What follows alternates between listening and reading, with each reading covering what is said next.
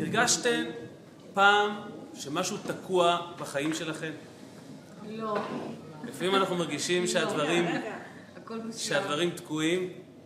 זה יכול להיות בקריירה, זה יכול להיות בזוגיות, זה יכול להיות בחברה שחיים בה, אולי באיזה סוג של מיצוי כישרונות. לעתים בן אדם מרגיש תקוע, ואנחנו היום נלמד על הנוסחה מה עושים כשמרגישים כך, והאם בהכרח מדובר על דבר רע. אולי בכלל מדובר על בשורה טובה. אנחנו נמצאים בפרשת שלח, וקודם כל, קצת על הפרשה, בצורה הפשוטה ביותר. עם ישראל סיים את ההתרגשות של מתן תורה בז' בסיוון, קיבלנו את התורה, לא בזמן חגגנו את, ה... את המתנה הגדולה הזו, והתוכנית הייתה להיכנס מיד לארץ ישראל. זו הייתה המטרה. זה מה שרצה הקדוש ברוך הוא, זה מה שהוא הבטיח לאברהם, ליצחק וליעקב, שנירש את הארץ ונכבוש אותה. ובכ"ט בסיוון נשלחו המרגלים לרגל את הארץ. המרגלים האלה צצו מתוך לחץ מעם ישראל על משה רבינו, בואו נשלח מרגלים לראות באמת איך הכי נוח לכבוש את הארץ. משה רבינו שואל את הקדוש ברוך הוא, כמו כל דבר שמשה רבינו עושה, האם לשלוח מרגלים? ולמרבה ההפתעה, הקדוש ברוך הוא לא לוקח אחריות על המשימה הזאת. שלח לך, הוא אומר למשה רבינו. שלח לך לדעתך. אם נראה לך נכון, לך על זה. ומשה רבינו שולח. והולכים המרגלים, והם לא סתם אנשים, אלו 12 נשיאים המובחרים, הנבחרים מכל שבט, ולהם יש כוונה שונה מאשר מה שמשה רבינו התכוון. חוץ משניים כמובן, יהושע בן נון, כלב בן יפונה, עושים סיבוב בארץ, מכ"ט בסיוון, והם שבים בתשעה באב. וכפי שאתן יודעות, כל דבר שהם ראו בארץ, הם מיד פירשו את זה לרעה, הענקים שהם ראו, העוצמה שהם חוו, וכתוב שהם לא רצו לקחת מהפירות הגדולים, וכלב הכריח אותם. בקיצור, הם חוזרים בחזרה עם כל הפירות הביקורים הללו, והם מתחילים להסביר שלא צריכים להיכנס לארץ. זה מה שהם עשו. והעם החל בוכה.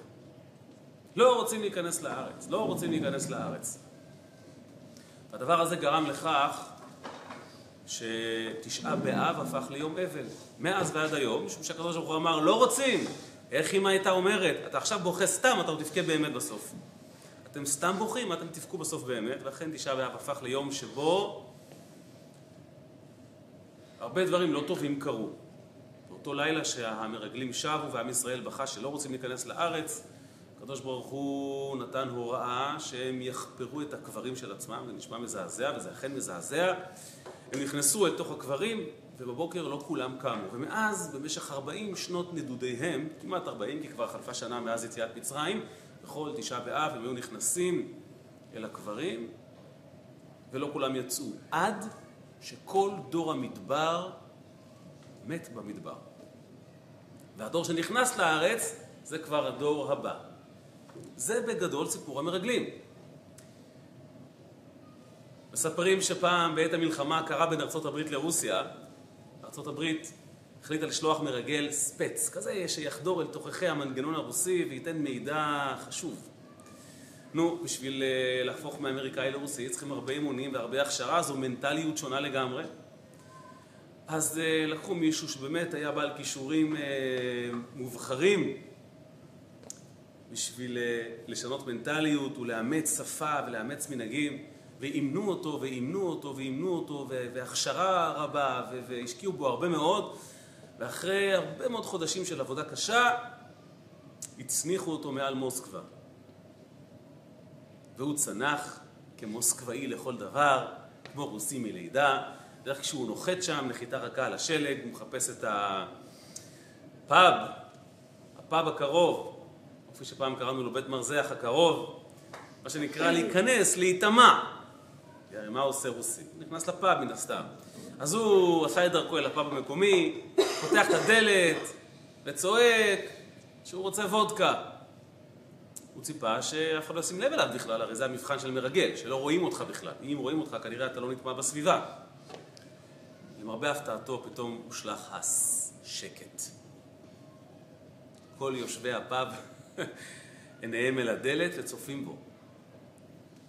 מסתכל, אולי, אולי הוא עשה משהו לא טוב, אולי משהו בשפה, אולי משהו בניב. זו מילה שהוא אמר, היא לא בדיוק באקצנט הנכון, אבל הכל היה מדויק. ואז הוא ניגש ל... אל, ה... אל המוזג, והוא, והוא לוקח את הוודקה כמו שהוא התאמן, והוא שותה, והוא, והוא מאחל נסדרוביה, ודממת מוות מסביב. אז הוא אומר, אולי אני ארקוד משהו, אולי, אולי אני אוציא אותה מההלם, אז הוא פותח ב... בריקוד קדצ'קה, כאילו קוזק מלידה, וכולם בוהים בו בהלם. אז הוא אומר, מה יש לכם? מה קרה? מה, אף פעם לא ראיתם רוסים? מה הסיפור? אמרו לו, בחיים לא ראינו רוסי שחור. זו פעם ראשונה. אין פה כאלה. על הפרט הזה הם לא חשבו שם באמריקה. מרגל אמור להיטמע. מרגל נשלח למשימה, המטרה שלו היא להיטמע בשטח, לזהות מאיפה נכנסים. הם הלכו על קו אחר, לבוא ולראות איך לא להיכנס, ואני בטוח שאנחנו כולנו טועים לעצמנו. מה יש לכם? מה הסיפור שלכם? מה, אתם פתאום לא סומכים על הקדוש ברוך הוא? ריבונו של עולם, לפני שנה חציתם את ים סוף, לפני כמה שבועות עמדתם למרגלות הר סיני וקיבלתם את התורה, יש לכם מן ובאר של מרים וענייני כבוד, פתאום אתם לא סומכים? פתאום רגע בואו נבדוק, לא יודעים, רוצים לראות, ואז פתאום הקדוש ברוך הוא לא נאמן עליכם, הוא רוצה שתיכנסו לארץ, כנסו לארץ למען השם. מה עובר עליכם? ומה חשבתם שיקרה שכשתחזרו ותטנפו על הארץ אז מה? אז הקדוש ברוך הוא ייתן לכם חיבוק? לא הבנתם שיקרה אסון? שאתם ממיתים מוות על כל העם הזה של המדבר? מדובר על 12 נשיאים, נשיאי מטות. אנשים הכי מובחרים שמשה רבנו בחר, אחד-אחד. כל הסיפור הזה נורא נורא תמוה. יש הרבה תשובות, אבל אני רוצה דווקא היום לקחת אתכם למסע, למסע קצת שונה. אני רוצה שאנחנו נלך למדבר סיני ונדבר איתם. נדבר עם מתי דור המדבר, אלה שהיו שם, אלה שנשארו עד היום במדבר. ו... ולא נשאל מה היה שם בכניסה לארץ, אלא ממש מה קורה היום. איפה אנחנו ביחס אליהם, ובעיקר, מה כל זה אומר לנו. ישנה גמרא מופלאה, ישנו אמורה מפורסם, מופלא, קוראים לו רבא בר בר חנה. שני הבר, זה בן בן, כי הוא היה בן של בנו של חנה, בן, בן בנה של חנה. יש כמה דעות מה פשר השם, זה הכי הגיוני, רבא בר בר חנה. ויש לו מקבץ אגדות מופלאות במסכת בבא בתרא. כל מיני כאלה דברים שאתה מבין שמדובר על משלים ועל כל מיני רמזים. והוא שם מספר בין היתר שהוא יצא למסע בעקבות מתי המדבר. הוא הלך לראות אותם, והוא גילה שם ממצאים מאוד מעניינים. אנחנו נשתמש באותם ממצאים, קודם כל כדי להבין את הסיפור, וגם כדי להבין מה זה אומר לחיים שלנו היום. ואם תקוע לנו בחיים, לא להיבהל. אומרת הגמרא, אומר רבא בר בר חנה, אני פגשתי תעיה, תעיה זה סוחר. והוא אמר לי, תגיד, אתה רוצה לראות את מתי מדבר? אמרתי לו, בטח, ברור שאני רוצה לראות. אתה ואח ולך מתי מדבר. בוא, בוא, בוא אני אראה לך את מתי המדבר. אומרת הגמרא, הלכנו, ואכן נתקלנו במתי מדבר. אותו סוחר ידע מה הוא מראה. ראיתי אותם, אומר רבא בר חנה, הסתכלתי עליהם, ודמו כמן דמבסמי. היו, נדמ... היו נדמים לי שפניהם כשטויי יין. כמו אדם שיכור. הם שכבו על הגב, הוא עשה מה שנקרא רישום מדויק מה שהוא ראה. הם שכבו על הגב ופניהם למעלה. שיכורים שוכבים על הגב עם הפנים כלפי מעלה. והבחנתי שהווזקיפא ברכי דחד מניו, אחד מהם, הברך שלו הייתה זקופה, זאת אומרת, הרגל שלו הייתה כפופה, כשהברך כלפי מעלה. אז עשינו ניסיון, עשינו ניסוי, הכרזנו על ניסוי במדבר. הלך אותו סוחר, ובמדבר רוכבים על גמל, זו ספינת המדבר. אותו סוחר בעצם רבא בר חנה רוצה להמחיש לנו על איזה עוצמה, באיזה גודל הם היו האנשים הללו. אותו סוחר רכב על הגמל, לא יודע אם פעם רכבתם על גמל, זה נורא גבוה, הוא רכב על הגמל והחזיק ביד רומח והניף אותו באוויר. אז הוא על הגמל, הוא מניף רומח באוויר, אומר רבא בר בר חנה והבחנתי ולא נגע בי. קצה הרומח לא נגע בברך של אותו אחד ממתי מדבר. נשמע כמו שער הניצחון, זה, זה נורא גבוה. טוב, באמת נורא מעניין.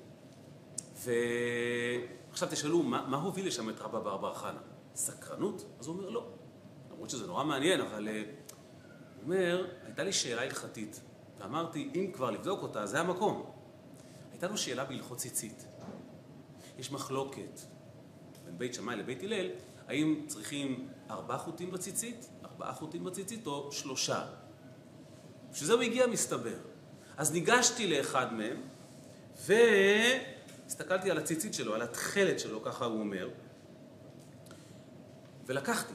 לקחתי כנף אחת כדי להחזיר בחזרה לבית המדרש, להראות להם מה הדין, הנה, מה הדין. וכשזה קרה, הבהמות שלנו קפאו, הגמלים שלנו פשוט נשתלו במקום ולא יכלו לזוז. זה פרשייה מטלטלת, אה? אז uh, פתאום נתקענו. הסוחר כנראה היה מנוסה, אז הוא אמר לי, דילמה שקלת מידי מיניו? תגיד לי, אתה לקחת משהו מהאתר? אתם מבינים? יש לך משהו בכיס? אמר לו, כן, האמת שכן. אז תחזיר לשם, משום דגמירי, קיבלנו.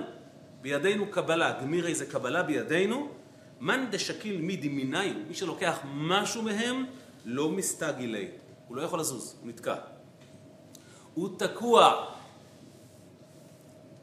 שבתי בחזרה, החזרתי לו את כנף הציצית, ובאמת יצאנו לדרכנו. איזה סיפור, אה? לא יאומן כי יתואר. כל כך הרבה פרשנים כותבים הרבה באמת על הסיפור המופלא הזה, ואנחנו ניגע תכף בכמה מהם. אבל במגירה של הרבי הסתתר כתב יד הרבה מאוד שנים. שהרבי כתב לעצמו, הרבי מלובביץ' כתב לעצמו כל מיני חידושי תורה אישיים. חלק הוא לא אמר בפומבי, חלק סיפורים שהוא שמע, חלק הוא כן כבר סיפר ושיתף. מחברות גדושות בדברי תורה הגיעו לידינו רק אחרי הסתלקותו של הרבי. באחת מהדפים הרבי כותב את הגמרא הזו ופורס ביאור מופלא, נורא מעניין, כל הסיפור הזה. עכשיו המסע שלנו מתחיל. בעצם עד עכשיו רבא בר בר חנה סיפר מה הוא ראה, בואו ננסה להבין מה בעצם קרה שם ומה זה אומר לנו. תגידו, לאוהבי העברית שבינינו. המילה מתים היא, היא מילה מחרידה, נכון? בכלל אנחנו הרי לא אומרים מתים, אומרים נפטרים, מת, הוא מת. יש עוד משמעות למילה מתים? מתי מדבר. האלה שלא יצאו מהמדבר, הם נקראים מתי מדבר. זו מילה כזאת קשה, כן? אז מסתבר שבלשון הקודש, למות זה לאו דווקא אדם שהלב מפסיק לפעום לו. הרבי מתחיל את הביאור הנפלא שלו בעובדה ש... אותו סוחר אמר לרבא בר בר חנה, בוא ואראה לך מתי מדבר. הוא לא התכוון בוא ואראה לך אנשים מתים. למילה מת יש עוד משמעות. עולה לכם משהו בראש? אני אזכיר לכם. מכירים את הביטוי מתי מספר? או מתי מעט? הם באו במתי מעט. זה אומר שהם מתו לאט לאט? לא. מה זה מתי מעט? זה אנשים מעטים. מה זה מתי מספר? אנשים מועטים. מסתבר שהמילה מתי זה גם אנשים. מת זה בן אדם. אנחנו לא משתמשים בזה. מה נשמע מת? לא נפוץ כל כך הנוסח הזה בשפה שלנו, אבל כמו שכתוב, יחי ראובן ואל ימות, ויהי מיטב מספר. לא הבנתי, אז הוא, אז הוא לא ימות ויהיו אנשיו מספר. מת זה גם בן אדם. אמר הסוחר לרבא בר בר חנה, בוא ואראה לך מתי מדבר, זאת אומרת, בוא ואראה לך את אנשי המדבר. מה זאת אומרת? לא בדואים. זה לא אנשים ששוכבים לישון במדבר. בוא אני אראה לך אנשים מסוג אחר. אתה מכיר רק אנשי יישוב, רק אנשי ארץ, אנשים גשמיים מאוד. אנחנו, הוא אומר לו, אנשים גשמיים, גם אתה רבא, וזה המורה, גם אתה רבא, אתה איש גשמי, בוא אראה לך אנשים מזן אחר לחלוטין. מה הופך אותם לאחרים כל כך? מה הופך אותם לאנשים אחרים? מה הסיבה שאנחנו נזהרים לא לאכול חיות טורפות? כשאתה אוכל חיה טורפת, אתה בעצמך נהיה אה, דוב גריזלי. נכון? האנשים האלה אכלו מן. המן הזה נספג בגוף שלהם, והגוף שלהם היה זך כבדולח. כתוב שהמן היה דק מחוספס. מה זה מחוספס? הוא היה בצבע מת, הוא היה מת, מה זה מחוספס? מחוספס כתוב בגימטריה 248, וכתוב שהמשמעות היא שהוא פשוט נבלע בשלמותו בגוף. לא הייתה בו שום שארית פסולה. אנחנו, באוכל שאנחנו אוכלים, חלק הולך באמת לתועלת הגוף, לבריאות שלו, למינרלים, לוויטמינים, וחלק פשוט הוא סתם פסולת. פה הוא היה מחוספס, הוא היה מושלם, הוא נבלע במדויק בכל המקומות הנכונים, ויש לו עוד שם למן, לחם אבירים קוראים לו. מה זה לחם אבירים? הכוונה היא שזה היה לחם של מלאכים, אבל כתוב על כך לחם אבירים, לחם שנספג באיברים בשלמותו. אתה מבין, אומר לו הסוחר, בוא אני אראה לך אנשים שהתזונה שלהם הייתה אלוקית. לא הנשמה שלהם ניזונה מאלוקות, הגוף שלהם. הגוף שלהם היה זך, הוא היה טהור, הוא היה קדוש. בוא אראה לך אנשי מדבר. אז רבא נורא רצה לראות אנשי מדבר. אז הוא הלך לראות אנשי מדבר. והדבר הראשון שהוא הבחין בו, שהם היו נראים כמו שיכורים, כשטויי יין. והרבי מיד אומר, אתה מבין מה המשמעות של שטויי יין, נכון? מה זה מיד מקפיץ לך? איזו אסוציאציה זה מזכיר לך? את נדב ואביהו, שנכנסו שיכורי יין למקדש. מי הוא שיכור? שיכור, שיכור מיין. זה שמשתוקק, זה שהורג, זה שצמא לדבקות עם הקדוש ברוך הוא. כמו בני אהרון, שרצו אל קודש הקודשים בכזה כיליון, ופרחה נשמתם. והסתכלתי על מתי המדבר הללו, על האנשים האלה שגופם ספג מן, ויכולת לראות על הפנים שלהם את הערגה, את התשוקה. הם לא שייכים לשום מקום חוץ מהמדבר, הם לא שייכים למקום יישוב, הם לא שייכים לעולם הזה בכלל. פניהם כשיכורים. הבן יהוידע כותב, והבן יהוידע זה הבן איש חי. כי בן איש חי הוא בן יהוידע, נכון? זה היה שמו. בניהו, בן יהוידע, בן איש חי. זה אותו מחבר, כן? כתב כמה ספרים. אחד הוא קרא לו בן איש חי, ואחד בן, בן יהוידע. כן, כן, רבינו יוסף חיים, נכון. בגדד, נכון. אז יש לו ספר שהוא מפרש את האגדות שבתלמוד, ובכלל, ספר נפלא, אז הוא אומר, מה זה שטויי יין? הם עמדו במתן תורה לפני, הרי הם מתו הרי אחרי מתן תורה, ראית על פניהם את, ה, את כלות הנפש שהם חוו שם במתן תורה. התורה היא כמו יין, הם היו שיכורים. ואז אומר רבא, זיהיתי עוד אלמנט מעניין, הם שכבו על הגב. אתם יודעות שאסור לשכב על הגב, נכון? לפי ההלכה כשהולכים לישון לא שוכבים על הגב. כי לשכב על הגב זה מיד, זה, זה, זה מעורר כל מיני דחפים שאנחנו לא רוצים שיתעוררו, ודרך אגב, מכאן מוכיחים שבאמת, הוא אומר, ראיתי שהם שוכבים אה, אה, פרקדן, כאן מוכיחים שפרקדן זה על הגב, כי זו מילה שאנחנו לא מכירים אותה. היום היא מוכרת בעקבות הסיפור הזה, אבל הם, הם שכבו על הגב ופניהם כלפי מעלה. איך מותר לשכב על הגב? כאילו, תחשבו רגע. זהו, אז אפשר לומר שהם פשוט, הם, מתו, מה אתה רוצה? אדם שמת, אז הוא שוכב על הגב. אבל הם לא צמחו ומתו מתי מדבר, הם היו הולכים לישון כל תשעה באב. והם מתו בשנתם. אתה רוצה לומר לי שהם הלכו לישון על הגב? איך זה מותר? הרי רבא הלך לשם כדי ללמוד מהם הלכה, אתן זוכרות? אז אולי אפשר ללמוד מכאן שמותר לשכב על הגב?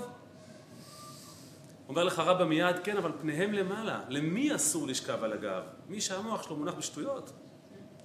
מי שפניו למעלה, וכל מה שמעסיק אותו זה רק הקדוש ברוך הוא, שישכב איך שהוא רוצה. הם שכבו עם הפנים למעלה בדבקות כל כך חזקה, שהשכיבה על הגב שלהם לא ביטאה תאווה. היא ביטאה את העובדה שהם פנימיותם הייתה כל הזמן כלפי מעלה. זה מזכיר מה שכתוב על בנו של רבי שמעון בר יוחאי, שהיה שוכב על הגב, שהיה אומר קריאת שמע על הגב, ומה הנימוק ההלכתי? הוא היה בעל בשר. מה זה אומר בעברית מדוברת? היה שמן. אבל זה לא הגיוני שצדיק כזה שכב על הגב רק בגלל שומן שהפריע לו. אומרת תורת החסידות במקום אחר, מה זה בעל בשר? הוא היה בעל הבית על הבשר שלו. אדם נורמלי לא שולט בדחפים, לא שולט בכל מיני יציאות שיש. אם אתה שוכב על הגב, מי יודע מה יקרה? לא אצל רבי אלעזר.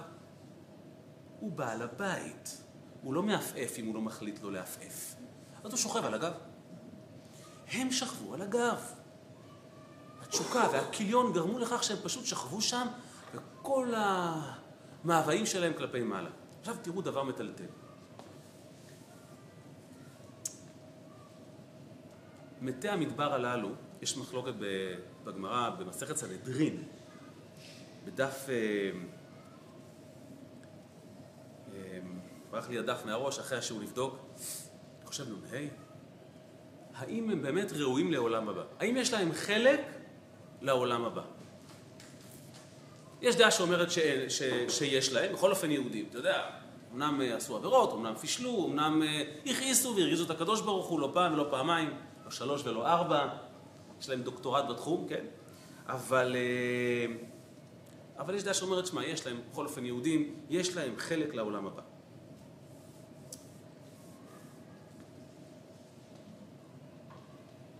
כך אומר רבי אליעזר. זה נחמד לדעת שבסוף יש תקווה, לא? ואז רבי עקיבא אומר לו, אין להם חלק לעולם הבא. רבי עקיבא הגדול, אין להם חלק לעולם הבא. לא, לא מגיע להם עולם הבא. אז עומד רבא וצופה על אותם אנשים גדולים, ששוכבים פניהם כשיכורים, פניהם למעלה, ואין להם חלק לעולם הבא. אתן יודעות למה? אני, אני אצטט כי זה... אין להם חלק לעולם הבא משום שהם למעלה מהמושג חלק לעולם הבא. קטן עליהם חלק לעולם הבא. זה לא, זה לא לרמה שלהם. זה הדבר מטלטל. והאמת היא שזה כתוב בספרים קדמוניים. למשל, בספר מגלי עמוקות. הספר, הספר מגלי עמוקות היה רבו של השפתי כהן, אדם גדול, מקובל גדול. תראו מה הוא כותב. הוא כותב ככה: ורבי עקיבא שאמר אין להם חלק לעולם הבא, רצונו לומר שאין צריכים לעולם הבא. כי ראו על הים. אם אתה מפתה אותי עם עולם הבא, אני הייתי ב, בים סוף, ראיתי, ראיתי את הקדוש ברוך הוא, אמרתי זה כלי וענווהו. עם מה תפתה אותי? עם פיסת גן עדן? חייך. קטן עליי. אותו דבר כותב רבי מנחם עזריה מפנו, בעל הספר עשרה מאמרות, תראו את דברים הוא כותב. ומה שאמרנו שאין להם צורך לשוב לעולם הבא, הם רוצים להיות במדבר, במדבר. הם לא רצו לצאת משם, גם לא לגן עדן, אתן קולטות? לא יעסיק אותם גן עדן. תן לי להישאר במדבר כמו שאני הרגשתי. ומשום דכתיב בי ואמר ביום ההוא הנה אלוקינו זה. יום אחד נגיע לעולם הבא, נגיד הנה אלוקים. אבל הם, הם הרי הורו עליו באצבע בעולם הזה, בים סוף. זה כלי וענווהו. עם מה אתה קונה אותי? ראיתי, הייתי נשמה. לא מחפש עולם הבא, לא מחפש חלק לעולם הבא. ראיתי מה שבעולם הבא לעולם לא יראו. הם לא רצו לצאת משם. הם פשוט התכנסו למצב הזה. ועוד הוא ממשיך ואומר, הוא כבר דרש עליהם רבי אליעזר, שהצדיקו עליהם דין שמיים ומתו לרצונם, הם בחרו ביודעין למות במדבר. קודם שאלנו, מה עשו המרגלים? הם הביאו מיטה וכליה, זה בדיוק מה שהם רצו. למות במדבר. הם לא רצו להפסיק את המצב הזה של התשוקה והכיליון של שתיית היין האלוקית. לא רצו. הם בחרו פשוט להישאר שם. ואז הוא אומר דבר מאוד מעניין, ואם שכריתות הברית הייתה בזביחתה עצמה זבחי צדק, לכפר על כל העולם כולו. רבי אליעזר אומר עליהם את הפסוק, אספו לי חסידיי כורתי בריתי. הם מתו שם לכפר על כל העולם. במיטה שלהם, מיטה של צדיק עושה כפרה לכל העולם. ואולם מה שלא נשא אותם הארץ, דומה למה שכתוב שלא יכלה הארץ לשאת אותם כמו יצחק בעת העקדה. הם היו פשוט במצב של כליון, והארץ לא יכלה להכיל אותם. אז רבא עומד ורואה, אומר, תראה, הם שוכבים עם, הפנים למעלה, ואני פתאום קולט למה אין להם חלק לעולם הבא. מה זה חלק לעולם הבא בשבילם? מספרים על איזה שייח' סעודי, שפעם ביקר באיזה מלון. אחד ה... אנשי שירות של המלון העיר לבן שלו שהוא עושה רעש בקומה, שהם יתאכסנו. אז השייח' קנה את המלון ופיטר את אותו איש שירות. תגיד, מה אתה מאיים עליי? שמעתי פעם איזה רופא אנגלי, הוא אומר שהוא היה עושה משמרות כסטודנט באיזה, באיזה בית חולים ליולדות פרטי. זה, שמה זה יחס אחר כמובן, זה VIP. הוא אומר, אבל המשמרת שאני הכי זוכר שהייתה אהובה אליי ביותר, היה איזה שבוע שהגיע גם כן איזה נסיך סעודי, הרי אצלם אין בעיה של כסף, סעודי או אמירתי או לא בקיא בכל הניואנסים שלהם, הוא פשוט שכר את כל, את כל בית החולים בשביל הבת שלו. הוא אומר, שירתנו אישה אחת. היה משמרות על הכיפאק. אתה מבין? אתה קטן עליי, אתה מבין נשמה? זה לא... חלק, חלק לעולם הבא? אתה תפטר אותי עם חלק לעולם הבא? אומר רבי עקיבא, אלה, אל תצחיק אותם, אין להם חלק לעולם הבא, הם ראו מה שאתה לעולם לא תראה. ונסיים את, את הקטע הזה, אומר הצמח צדק, בספרו אור התורה, כותב דבר נהדר. הרי הקדוש ברוך הוא כעס על המרגלים ואמר להם, אחרי מה שעשיתם, אז עכשיו אתם תראו מה יקרה, במדבר הזה יפלו פגריכם, ייתמו ושם ימותו, אתם תמותו פה. כותב, מה זה ייתמו? ייתמו החטאים, דהיינו תם עוונך, והם יבואו לבחינת תמתי. נהיו כל כך קרובים לקדוש ברוך הוא שהוא אומר, אתם תמותו פה, תשילו את הגשמיות שלכם ותהיו מאוחדים איתי. תמתי. כי במקום שבעלי תשובה עומדים, גם צדיקים לא עומדים. שלמות! שלמות. אומר רבא בר חנה, ראיתי שם שלמות. כיסופין וערגה ולמעלה מעולם הבא. טוב, עד כאן כרטיס הביקור של מתי מדבר. בסדר גמור. אז הוא אומר, רגע, אז באמת, אולי הם צדקו. אז למה להיכנס לארץ? אז אולי זה טעות. אולי גם אנחנו ניסע לסיני בקיץ הקרוב, אה? ניסע לנו אבא, ונהיה במדבר. למה נכנסנו לארץ? מי היה צריך את זה? תראה לאיזה, תראה לאיזה השגות יהיו, באמת הגיעו במדבר. למה? הם צדקו ממש. עכשיו תבינו, אומר רבא בר בר חנה, אתה יודע כמה הם היו גדולים? אתם זוכרות קודם שכשהסוחר הלך על הגמל עם הרומח, הוא, לא- הוא, הוא לא הגיע לברך שלהם? יש כאן אריכות שלמה, אני אגיד את זה בקצרה. תראו, אתם מבינים שאותו סוחר לא היה בדואי, נכון? כתוב שכל מקום שכתוב תאיה זה בעצם אליהו הנביא. סוחר, הסוחר הזה, אומר לנו הרבי בביאורו הנפלא, זה אפילו לא אליהו הנביא. סוחר זה יהודי שעושה פשוט תורה ומצוות, מקיים תורה ומצוות. אנחנו כולנו סוחרים.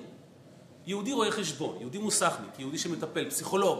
מה הוא עושה בעצם? למה התורה ציוותה עליו ללכת לעבוד? היה פעם אה, יהודי שכתב לרבי שהוא רוצה סגולה לפרנסה. אז רבי כתב לו, אהוב את המלאכה. זה משנה, אהוב את המלאכה. אולי פשוט תתחיל לעבוד. למה התורה ציוותה שנאהב את המלאכה? כי יהודי, מה הוא עושה? הוא סוחר. הוא הולך לעשות ביזנס, כשבעצם המטרה היא להעלות את זה לקדושה, להעביר את זה לקדוש ברוך הוא, נכון? כשאתה עושה ביזנס לשם שמיים, אתה הופך את זה לקדושה. אנחנו כולנו סוחרים, לכן יהודים הם סוחרים טובים. זה מי שאנחנו. הסוחר הזה הוא יהודי כמונו, הוא לא מהמדבר, הוא עושה מצוות פשוטות. והיה לו רומח ביד. רומח, רומח זה קריאת שמע. מה הקשר? כי בקריאת שמע יש רש מ' ח' אותיות. אם שמע ישראל ואהבת, זה רש מ' ח' אותיות, וכתוב בזוהר ששמע ישראל זה חרב של שתי פיות שהורגות את כל המקטרגים. אז היהודי שלנו כזה, סוחר, שאומר קריאת שמע והוא רוכב על גמל. לא יודע למה, לפי מה המוח שלנו מחליט לזכור זיכרונות מילדות, אני לא יודע. ויום אחד כשנראה את הסרט של החיים שלנו, כשמשיח יבוא, ניזכר בהמון פרטים ששכחנו, נכון?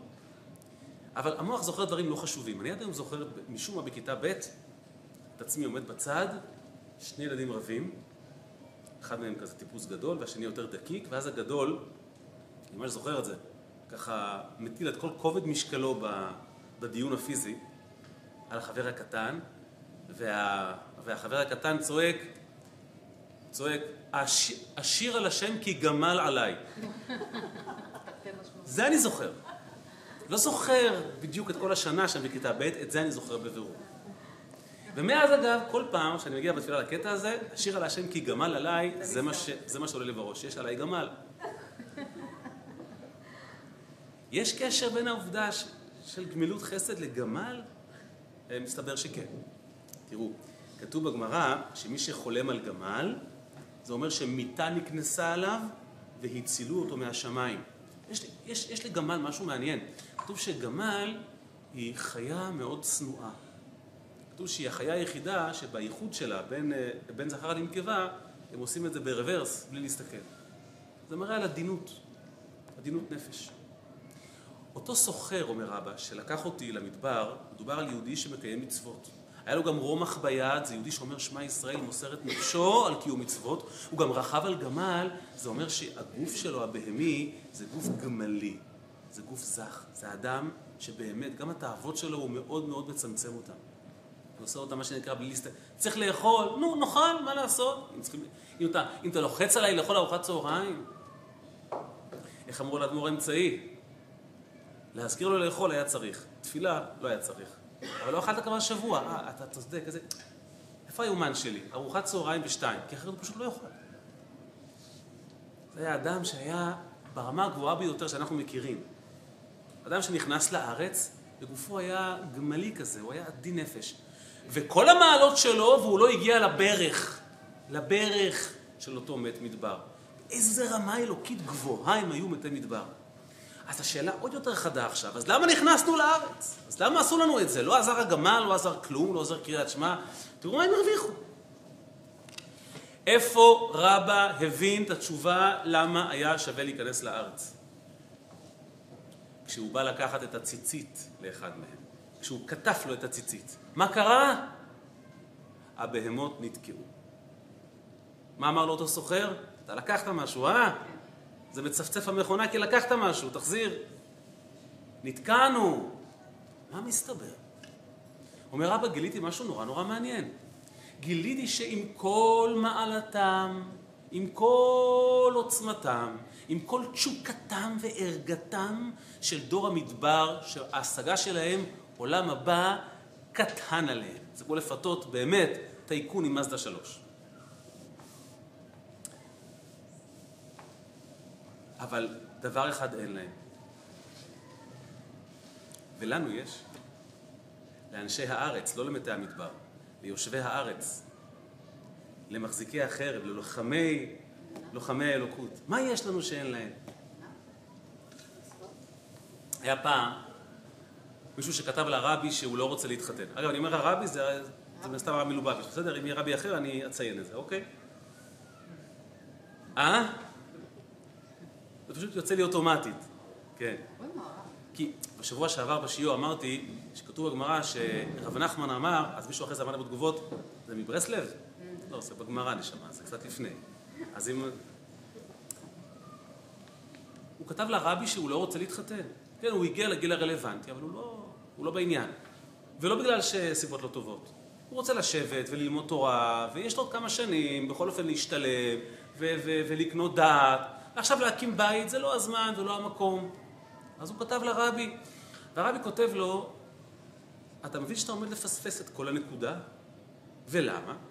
משום שעד היום, כל התחנות שעברת שגרמו לך, שגרמו לך כל כך להידבק בתורה, לאהוב אותה, להשקיע בה, קיבלת חינוך טוב מהבית כנראה, וזה מה שבסוף גדלת להיות, ומההורים, זאת אומרת, מהבית, מההורים, מהמורים, למה כל זה אמור היה להוביל?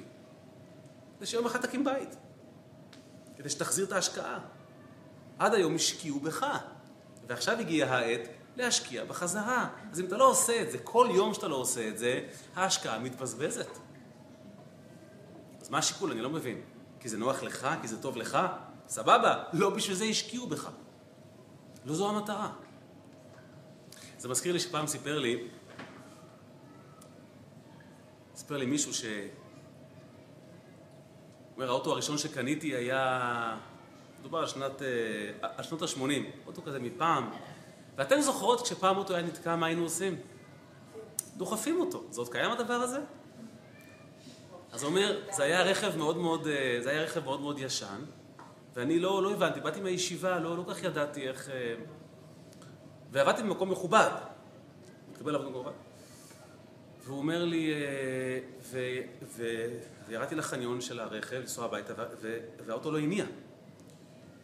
ואני הייתי ככה, מה שנקרא, אפרוח צעיר בתוך מקום מאוד מכובד, אנשים מכובדים, עיתונאים, מנכ"לים, זה אנשים רציניים. ואני יושב באוטו ואני עובד עצות, ואז יורד אחד הבכירים. ואז הוא אומר לי, מה, מה קרה? האוטו לא מניע. אז הוא אומר לי, אה אוקיי, אני, אני אדחוף אותך. אמרתי לו, וואי, תודה. לא, כאילו, וואי, איזה... אז הוא התחיל לדחוף את הרכב, ואני יושב ונוהג. זאת אומרת, לא תפסתי שהכוונה היא אני אדחוף, ואתה תנסה פשוט להניע. כאילו, אני חשבתי שהוא פשוט דוחף, אני פשוט אסע הביתה שהוא דוחף אותי. הוא דוחף ודוחף ודוחף, אז הוא אומר לי, תגיד לי, אתה, אתה, מה קורה? מה, אנחנו ניסע ככה עד הבית שלך? צא, צא, צא, צא מהאוטו. אתה תדחוף, אני, אני אשב מקדימה. אז הם התחלפו והאוטו הניע. אני לא דוחף כדי שתגיע הביתה ככה, תקנה סוס. אני דוחף כדי שתניע את הרכב. הגעת לגיל 20-22 כדי להתחתן, זה בדיוק המטרה, אם, אם אתה לא מתחתן, אז מה, מה, מה עשינו? בתי מדבר, אנשים גדולים, גדולים מאוד, הברך שלהם גבוהה מכל מה שנשיג אי פעם, אבל דבר אחד לא היה להם. למה השקיעו בכם? הקדוש ברוך הוא רוצה משהו, הוא צריך משהו. זה שאתה הורג וכוסף וזה הכל אתה, זה מקסים, אבל אתה צריך לתת משהו בתמורה. אלוקים צריך משהו בתמורה. ואת זה הם לא ידעו לתת.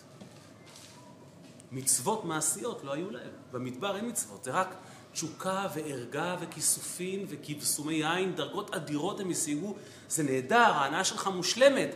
מה עם ההנאה של הקדוש ברוך הוא? מה איתו?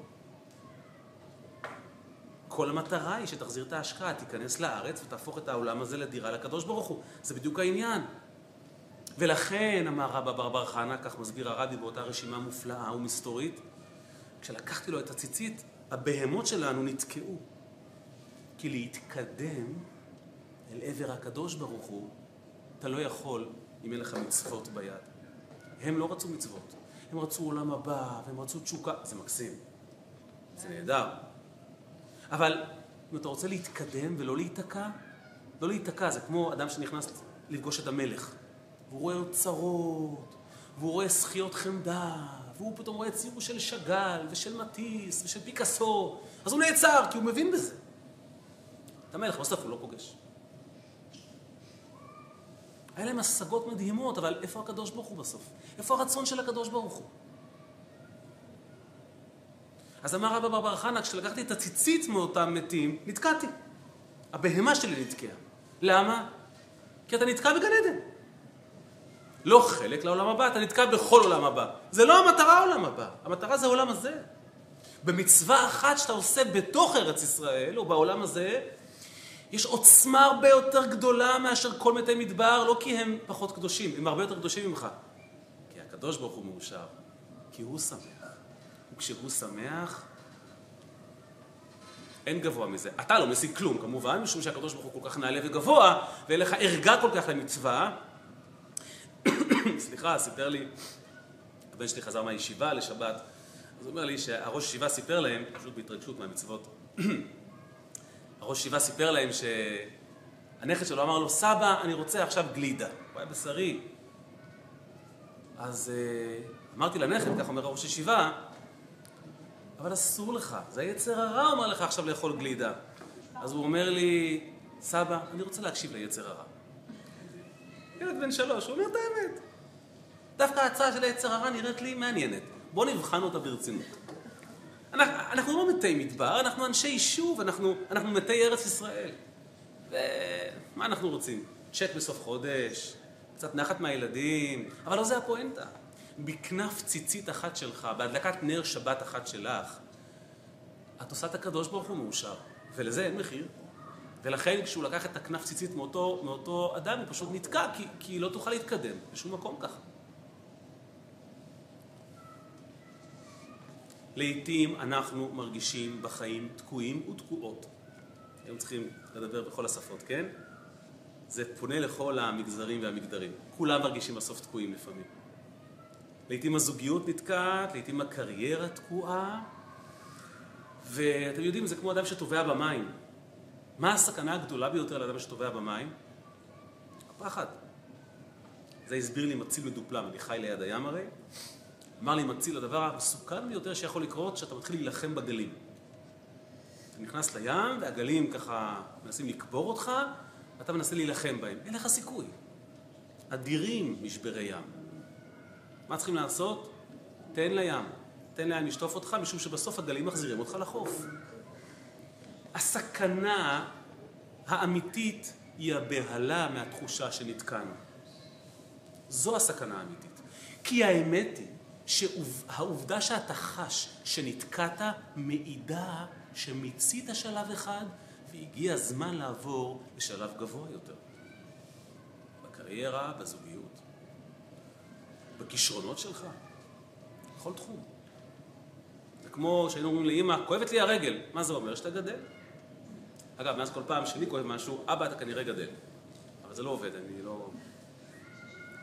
זה הסיפור האמיתי. כמו, כמו, כמו עובר, כמו עובר. מתי הוא יוצא? שזה כבר קטן עליו. אז הוא פורץ החוצה. כמו נער שמגיע לגיל שהבית כבר חונק אותו. שהוא כבר לא יכול עם ההורים, כבר נראה לו, מצוין, לך תקים בית משלך, זה נהדר, אל תיתקע פה. אל תרגיש בנוח, נשמה. עוף גוזל. זה כמו השלב שאתה מרגיש שאני עושה ועושה ועושה, אבל זה כבר קטן עליי. זה כבר לוחץ. זה כבר לא המושגים ש... טוב, מצוין, אל תיבהל מזה. פתאום בעבודה אני לא מתקדם. זה אומר שכנראה הגיע לבחון את, את, את דרכך. לא אומר לברוח מעבודה, אגב. תבחן האם הכישרונות שלך לא יכולים להגיע למקום רחוק יותר, גבוה יותר. זה הסיפור. זה לא מפחיד. איך אתה תופס את זה? זה אחת הסיבות שתמיד נערים בגיל הבגרות הם תמיד כזה דאון כזה. נראה להם שהעולם סוגר עליהם. לא. אתה בדיוק מתאמן לקראת הפריצה הגדולה. עוד לא מיצית את הכישרונות, עוד לא, עוד, לא, עוד לא חווית זוגיות או הורות, אז אתה מכונס בעצמך. כן, כשלא פורצים זה חונק. זה לא אומר שמשהו רע עומד לקרות, והמילה תקוע היא לא מקובלת ביהדות. כמו הסיפור המפורסם שבטח שמעתם על אותה קבוצת נשים שנתקעה בשדה התעופה בדטרויט ביום שישי מושלג. הם טסו לשם לאיזה כינוס נשי חב"ד, והם רצו לחזור הביתה לקראת שבת, כי שבת בלי אבא זה דבר שהוא יכול להתקיים. שבת בלי אימא, ככתוב, אימא יפתח לנו עוף לשבת, זה לא כתוב על אבא, נכון? אז אם אימא לא תהיה, גם העוף לא יבוא. והן נסעו לשדה התעופה, והם רצו לחזור הביתה, והייתה סערת שלגים איומה, והם פשוט אה, נתקעו. מה עושים? אז אחת מהן, שהיא גם במקרה דודה של אשתי, זאת אומרת, אה, גיסתה של אה, סבתה של אשתי. החזקתם ראש? גיסתה של סבתה של אשתי. היא צלצלה למזכירות של הרבי, ואמרה למזכיר, תגיד לרבי שנתקענו. כל הקבוצה שטסה נתקעה, אנחנו תקועות. והשבת אה, מתקרבת, ו... אז הוא הלך, והוא חזר לטלפון, ואתם יודעות, אני, אני תמיד עושה בראש סימולציה, מעניין מה הרבי יענה. אה, תגידו איזה לחש, איזה קסם, והמטוס ימריא, אבל הרבי תמיד מפתיע מחדש, והרבי, ו, ו, והתשובה של הרבי הייתה, ככה המזכיר אמר, הרבי אמר שהוא לא מבין את, המונח, לא מבין את המונח נתקענו. היא אמרה, we stuck. אז הוא אומר לה, הרבי לא הבין, מה זה we stuck? אז היא חשבה שפשוט הרבי לא הבין את המילה, stuck. אבל הרבי הבין את המילה. נתקענו, יורד שלג, אין מטוס. הוא אומר לה, הרבי יודע מה זה stuck. פשוט לא מקבל את זה. מה זאת אומרת נתקעתם? פתאום אין הקדוש ברוך הוא בעולם. אם אתם שם, והקדוש ברוך הוא עצר את המטוס, כנראה יש לכם משימה לעשות שם. בצעו את המשימה, המטוס ימריא. כמה פשוט, אה? אז פתאום אמרנו, רגע, אנחנו קבוצת נשות חב"ד, בשדה תעופה בדטרויט, בואו נעשה משהו עם זה. מיד התחלנו לחלק נרות שבת לנשים בשדה תעופה. חילקנו וחילקנו וחילקנו. זה כמו אותו אדם שאתה מספר, אתם יודעים, כל שנה יש כינוס שלוחים, יש שם תמונה של כל שלוחי חב"ד, אז מישהו אומר, עברתי פעם ליד הקבוצה הזאת, זה אלפיים, או שלושת אלפים, או ארבעת אלפים, או חמשת אלפים שלוחי חב"ד מרוכזים במקום אחד. עברתי שם, ושמעתי, הנחת תפילין היום? ואני יותר לא זוכר כלום, דוקטור. תחשבו, קבוצת נשים חב"דיות תקועה במקום אחד, איזו התפרצות של, של, של חלוקת נרות שבת. היא אומרת שהם פגשו נשים, ויש לה קשר עד היום עם נשים עשרות שנים אחרי. שעוד הנכדה מדליקה נרות כי הסבתא פגשה אותה בשדה תעופה, והם סיימו את חלוקת הנרות, והסופה הפסיקה והם חזרו הביתה. מה זאת אומרת נתקעתם? אם תקע, אז בשופר גדול לחירותנו. מה זה נתקעת? התקיעה של הקדוש ברוך הוא זה לשחרר אותך. זה שופר גדול, אתה, אתה משתחרר. אומר רבא בר בר חנה, לקחתי ציצית מההוא ונתקעתי, כי הם באמת לא רצו להתקדם. הם ראו מתן תורה והר סיני וים סוף, ואפשר להבין אותם, אנחנו לא חווינו את זה למזלנו, אז הם נתקעו שם. אנחנו לא נתקענו, הגענו לארץ, יש לנו מצוות, ובמצוות הללו אנחנו עושים לא נחת, אותו אנחנו משמחים. וזו הסיבה שזה נורא מעניין, הרי לרוב כשיש מחלוקת בין בית הלל לבית שמאי, כמו מי ההלכה, כמו בית הלל. חוץ במקרה הזה של ציצית. תראו איזה הפתעה. זה ממש תראו אותי בהלם. והתגלית? לגבי ציצית יש מחלוקת האם צריכים שלושה חוטים או ארבעה חוטים. לפי בית אה, שמאי ארבעה חוטים. בבית הלל שלושה חוטים. אני ספרתי הבוקר אחרי שראיתי את זה, ויש לי אכן ארבעה חוטים בציצית. ההלכה היא כמו בית שמאי. למה? אתן זוכרות, פעם דיברנו על כך. מה ההבדל בין שלוש לבין ארבע? שלוש זה מספר התחלתי וארבע זה מספר סופי. שלוש זה ראשית התכנון וארבע זה הביצוע. שלוש זה שלושה אבות וארבע זה ארבע אמהות, נכון? האבא נותן את חומר הגלם, האמא יוצרת מזה ולד שיוצא פורץ לעולם, הוא לא, הוא לא נתקע. זאת אומרת, אבא לבד, לעולם לא יהיה מזה ילד משום שהוא תקוע בתוכו ולא יוצא. האמא תפקידה להוציא את זה החוצה לפועל. אומרים, אומרים בית שמאי, מה שלושה חוטים בציצית הנורמלי? ארבעה חוטים בציצית, מצוות מעשיות בפועל, תבצע. והלכה בזה כמותן. בית הלל רחמנים, עזוב, נו, עזוב. שלושה זה מספיק. אפילו אם יהודי לא עשה כלום, זה בסדר. העיקר שהוא בן של הקדוש ברוך הוא, העיקר שהוא בן של אבא שלו. לא, מה פתאום? ת, ת, ת, תדרבן אותו, שיעשה משהו. והלכה בזה כמותם, כמו בית שמאי. אגב, זו הסיבה שבמחלוקת המפורסמת, כשאתה נכנס לחתונה ואתה רואה כלה לא אטרקטיבית, אז לפי בית שמאי, מה אתה אומר? אתה, אתה אומר לחתן, תקשיב, מזל טוב, יש לך טעם על הפנים. לפי בית הלל, אומר לו, אוי, אשתך כלה נאה וחסודה. ההלכה כמו מי? כמו בית הלל. למה? כי באמת, חתונה זה ראשית העבודה. אז רבי כותב באותה רשימה, באמת בהתחלה, כשאתה פוגש יהודי, קודם כל זה שהוא יהודי זה כבר טוב, כלה נאה וחסודה. כבר יש כלה לקדוש ברוך הוא, כל יהודי הוא כלה של הקדוש ברוך הוא, כלה נאה וחסודה. תחבק אותו, תנשק אותו, יש פוטנציאל אדיר. אבל once הוא התחיל לעבוד, לא שלושה חוטים, ארבעה חוטים. תעבוד, יש לך צ'אנס פה לשמח את הקדוש ברוך הוא, תעשה עבודה. ולכן, הוא לקח את כנף הציצית, והוא נתקע, כי הם באמת לא היו טובים בביצוע. גם לקהל בבית וגם לנו פה, תמיד צריכים לזכור. התחושה שנתקענו גם בזוגיות שלנו. זה אומר שמיצינו קשר קיים וצריכים לעבור למימד רחב יותר. זה דורש סבלנות, זה דורש הסברה, זה דורש הבנה והכלה, אבל זו המשמעות, גם בעבודה שלנו. היה פעם בית חב"ד שכתב לרבי שהוא במינוס, כל הזמן הוא במינוס. אז, אז רבי כתב, זה נהדר, הייתי מודאג לו הייתם בפלוס. זה אומר ש, שאתה אף פעם לא, לא, לא נתקע בחוסר מעש, תמיד יש צורך. יהודי לעולם לא נתקע. אתה לעולם לא סטק. תמיד ישנה משימה איפשהו לעשות משהו. נתקעת עם מעבר דירה, כנראה יש לך עוד משהו לעשות שם. תעשה אותו, ואז הכל ישתחרר.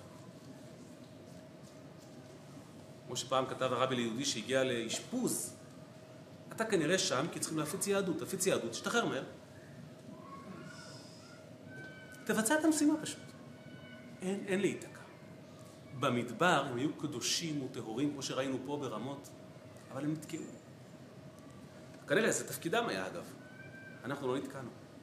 אנחנו פורצים את הגבולות של עצמנו אלפיים שנה, שלושת אלפים שלוש מאות שנה מאז הכניסה לארץ, אנחנו פורצים את הגבולות של עצמנו. ובדור הזה עוד יותר מתמיד, כי אנחנו באמת לא מבינים את המצוות. אתה עושה אותן באמת, באמת, רק כי זה משמח את הקדוש ברוך הוא. ממש נטו, נטו לשם שמיים. למה? כי אתה אומר, אם הגעתי לפה ונכנסתי לארץ, ואני נמצא איפה שאני נמצא, כנראה יש לי כאן משימה. ואני אבצע אותה, ואני עומד ליישם אותה, ככה אני אשתחרר. ככה זה. בפעם הבאה שאתן חשות שמשהו נתקע, תחשבו על קולו של השופר. על זה שהקדוש ברוך הוא תוקע בשופר, הוא לא תוקע יהודי. זה קולה של חירות, זה הקול של לפרוץ את הגבולות. אנחנו אנשי יישוב, לא אנשי הארץ. אנחנו, אנחנו קיבלנו את היכולת להתחתן. אנחנו הגענו לגיל 20, אנחנו מתחתנים עם הקדוש ברוך הוא. לא נשארים רווקים עליזים וכמהים לקשר. אנחנו מתחתנים, נכנסים לעולם זוגי נורא קשוח. ובכל פעם עוברים עוד שלב. חורבן בית ראשון ובית שני, וכל הפרעות, כל הקטישה הזוגית הזו, ואנחנו לא מתייאשים. ולא מפסיקים אף פעם. ובעזרת השם, נמשיך ונפרוץ ונשבור ונפתיע את עצמנו דרגה אחר דרגה עד לפריצה הגדולה, וכשנגיע לסוף, לעולם הבא, ונפגוש את מתי מדבר, אז אנחנו נפתיע אותם. ונגלה להם משהו שהם לא ידעו. שמעשה קטן, קטן, של היהודי הכי פשוט, הכי פשוט היום בדור הזה, גורם עושר ונחת לקדוש ברוך הוא, מה שכל כיליון ותשוקה וערגה לא יכולים לעולם להשיג. כמה זכינו. לעולם אף אדם לא נתקע. שיהיה בהצלחה לכולם.